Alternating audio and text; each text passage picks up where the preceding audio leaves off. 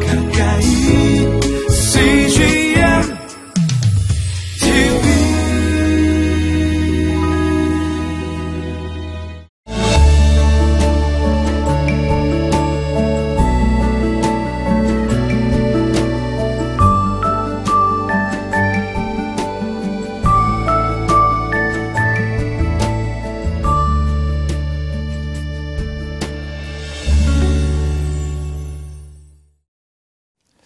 하나님은 항상 한 사람에게 주목하십니다. 한 사람을 찾으십니다. 하나님의 마음 속에는 잃어버린 모든 민족을 구원하고 이 땅에 하나님의 나라를 이루고자 하는 큰 계획이 있습니다. 그러나 이렇게 큰 일도 한 사람을 통해서 시작하십니다. 창세기 11장에 보면 모든 민족이 하나님을 대적하고 하나님을 떠나갑니다. 하나님은 그들을 구원하시기 위한 일을 시작하실 때 아브라함 한 사람을 부르시죠. 사랑하는 여러분, 오늘 우리가 하나님 앞에 순종하는 이 순종, 그리고 우리가 드리는 이 기도, 이 하나하나는 하나님께는 결코 작은 일이 아닙니다. 오병이어를 통해서 5천 명을 먹이시는 하나님은 우리 한 사람을 통해 열방과 민족을 구원하기 원하는 큰 계획을 품고 있습니다. 오늘 말씀을 통해 한 사람의 중요성을 묵상해 보기 원합니다.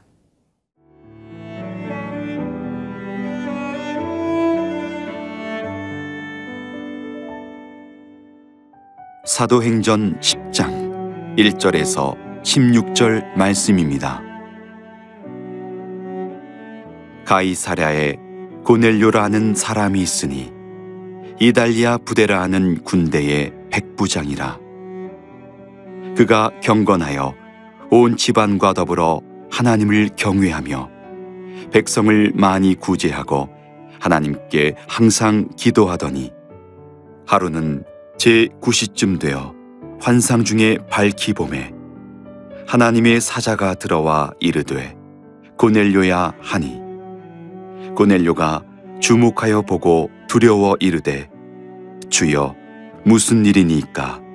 천사가 이르되 내 기도와 구제가 하나님 앞에 상달되어 기억하신 바가 되었으니 내가 지금 사람들을 요바에 보내어 베드로라 하는 시몬을 청하라.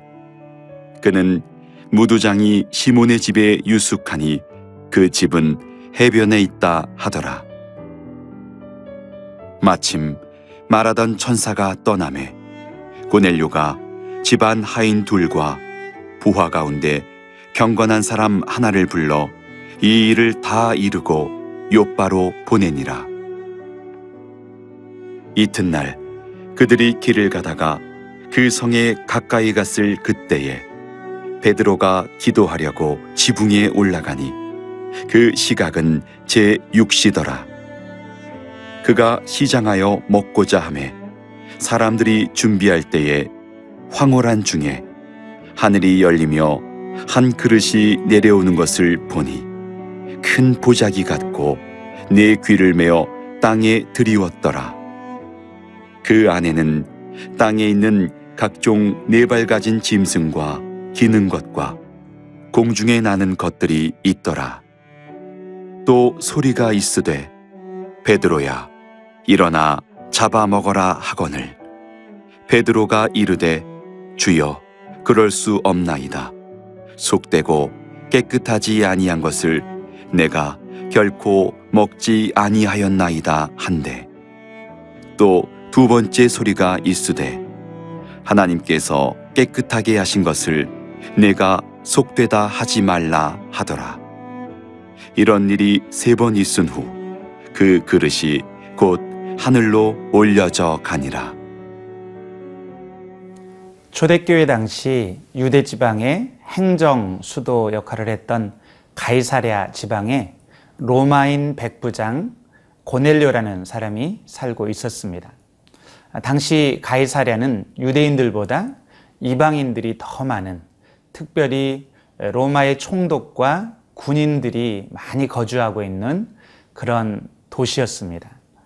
대개 로마인들은 굉장히 어, 성적으로 개방적이고 문란하고 그리고 쾌락적인 그런 문화를 가지고 있었습니다. 특별히 군인들은 폭력적인 문화에 많이 노출되어 있었습니다. 그런 환경 속에서 또 그러한 시대 속에서 이 고넬료는 어떠한 삶을 살았습니까? 우리 같이 2절 말씀을 읽어 보겠습니다. 제가 읽겠습니다. 그가 경건하여 온 집안과 더불어 하나님을 경외하며 백성을 많이 구제하고 하나님께 항상 기도하더니 그렇게 폭력적이고 또 음란하고 쾌력적인 그런 분위기 속에서 고넬료는 경건한 삶을 사는 사람이었습니다. 그는 온 집안과 더불어 하나님을 경외했다고 말합니다. 그는 집안에서도 아, 아버지로서 그리고 남편으로서 가장으로서 존경받는 사람이었고 이 식솔들을 가족들을 하나님을 경외하는 사람들로 신앙적으로 잘 지도하는 그런 아, 가장이었습니다. 뿐만 아니라 그는 백성들을 많이 구제했다고 말합니다. 그는 자기에게 있는 물질을 아낌없이 풀어서 주변에 굶어가는 그런 가난한 사람들, 가난한 백성들, 식민지의 그러한 사람들을 많이 구제했습니다. 그리고 그는 항상 기도에 힘쓰는 사람이었다고 말하고 있습니다. 그는 비록 이방인이었지만 유대인들의 하나님, 살아계신 하나님을 경외하고 그리고 때를 따라서 항상 하나님 앞에 나아가서 기도하는 그러한 경건한 사람이었습니다. 하나님은 이런 고넬료를 놓치지 않으셨습니다. 그의 기도를 외면하지 않으셨습니다.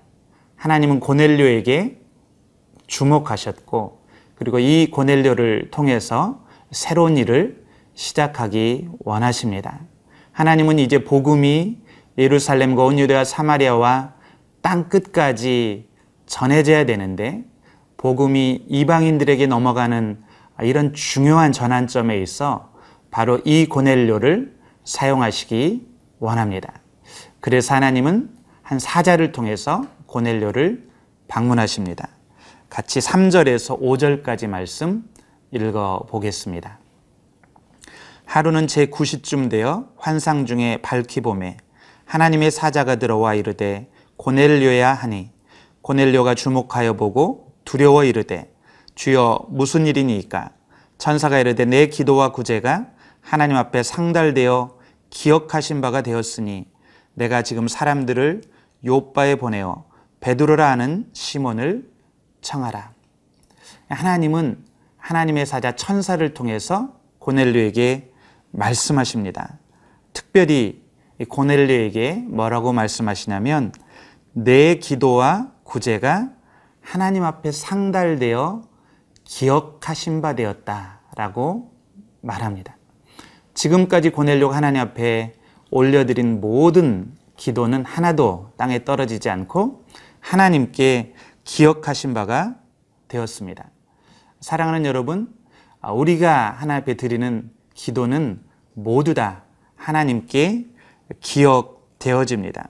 하나님 반드시 그 기도에 응답하시는 하나님이심을 우리가 믿어야 합니다. 하나님은 다양한 방법으로 그 기도에 응답하시지만 한 가지 분명한 것은 그 기도를 기억하신다는 것입니다. 뿐만 아니라 하나님은 고넬로의 구제도 다 기억하셨습니다. 그 구제가 하나님께 상달되었습니다. 하나님을 사랑하는 사람, 또 하나님 앞에 기도하는 사람은 그 관심이 반드시 이웃에게로 나타나게 되어 있습니다. 고넬료는 하나님을 사랑하고 하나님 앞에 기도하는 사람이었을 뿐만 아니라 그는 구제하는 사람이었습니다. 그리고 이 구제도 하나님 앞에 아름다운 향기로운 예물이 되어 하나님 앞에 하나님이 받으시는 예배로 올려졌습니다.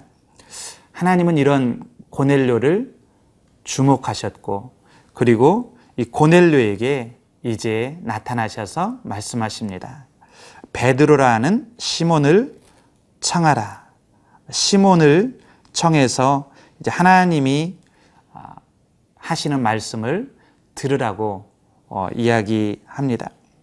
하나님은 영적 소원을 가지고 하나님 앞에 구하는 사람들을 주목하시고 반드시 쓰십니다. 사랑하는 성도 여러분, 오늘 하루 우리가 이런 영적인 소원을 가지고 주님 앞에 나아가기 원합니다. 우리의 기도, 우리의 구제, 우리의 경건이 하나도 땅에 떨어지지 않고 하나님 앞에 상달되고 기억하신 바 된다는 사실을 믿고 아, 그렇게 하나님의 얼굴 앞에서 최선을 다하는 아름답게 하나님과 동행하는 하루 되기를 간절히 축원합니다.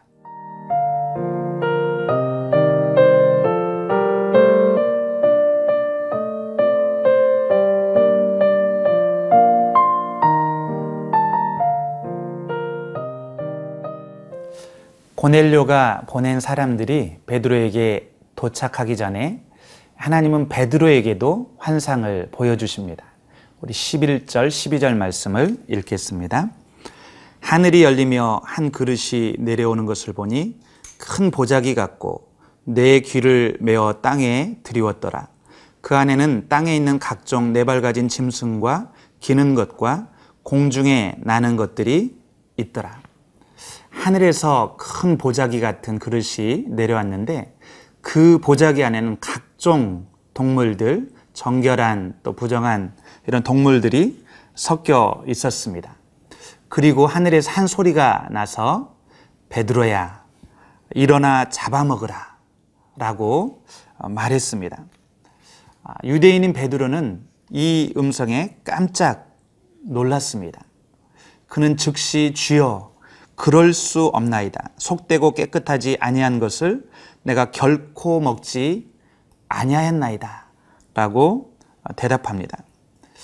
베드로는 유대인으로서 지난 수천 년간 아, 전해져 내려온 그 음식에 대한 정결 규정을 지키고 있었습니다. 그는 아, 율법에서 그만 아, 부정한 동물들, 짐승들을 먹어 본 적이 없었습니다.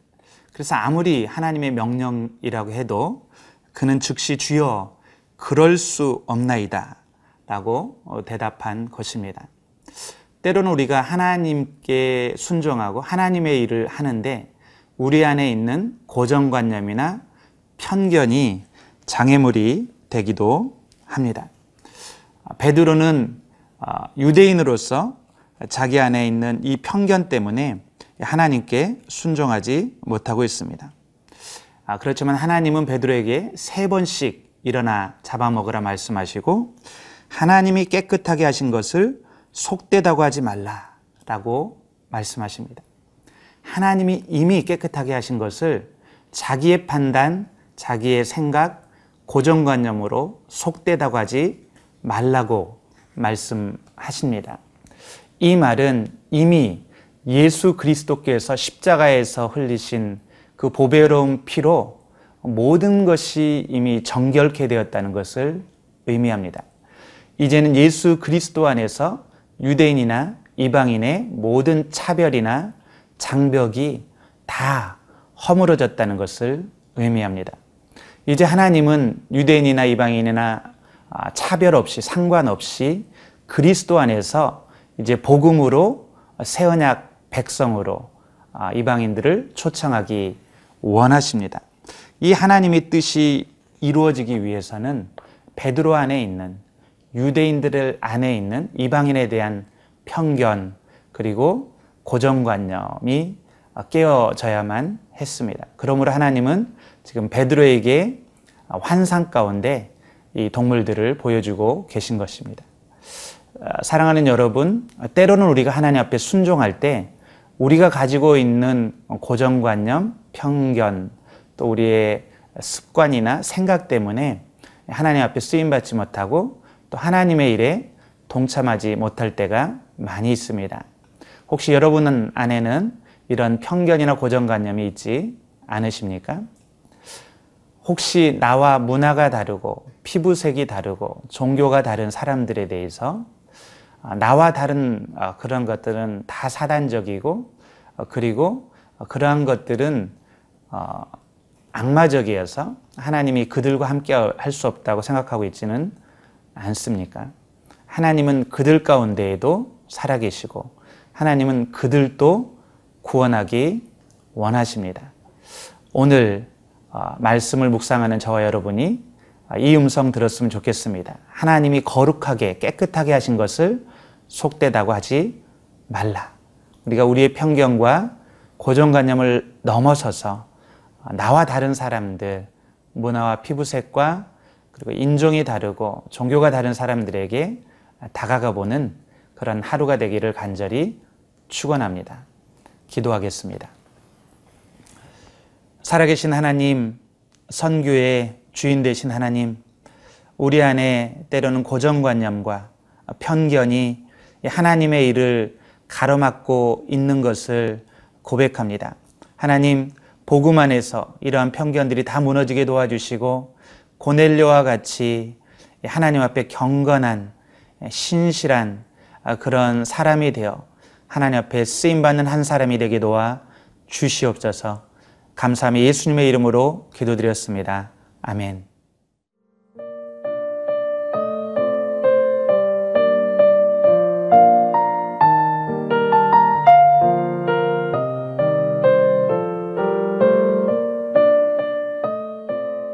프로그램은 시청자 여러분의 소중한 후원으로 제작됩니다.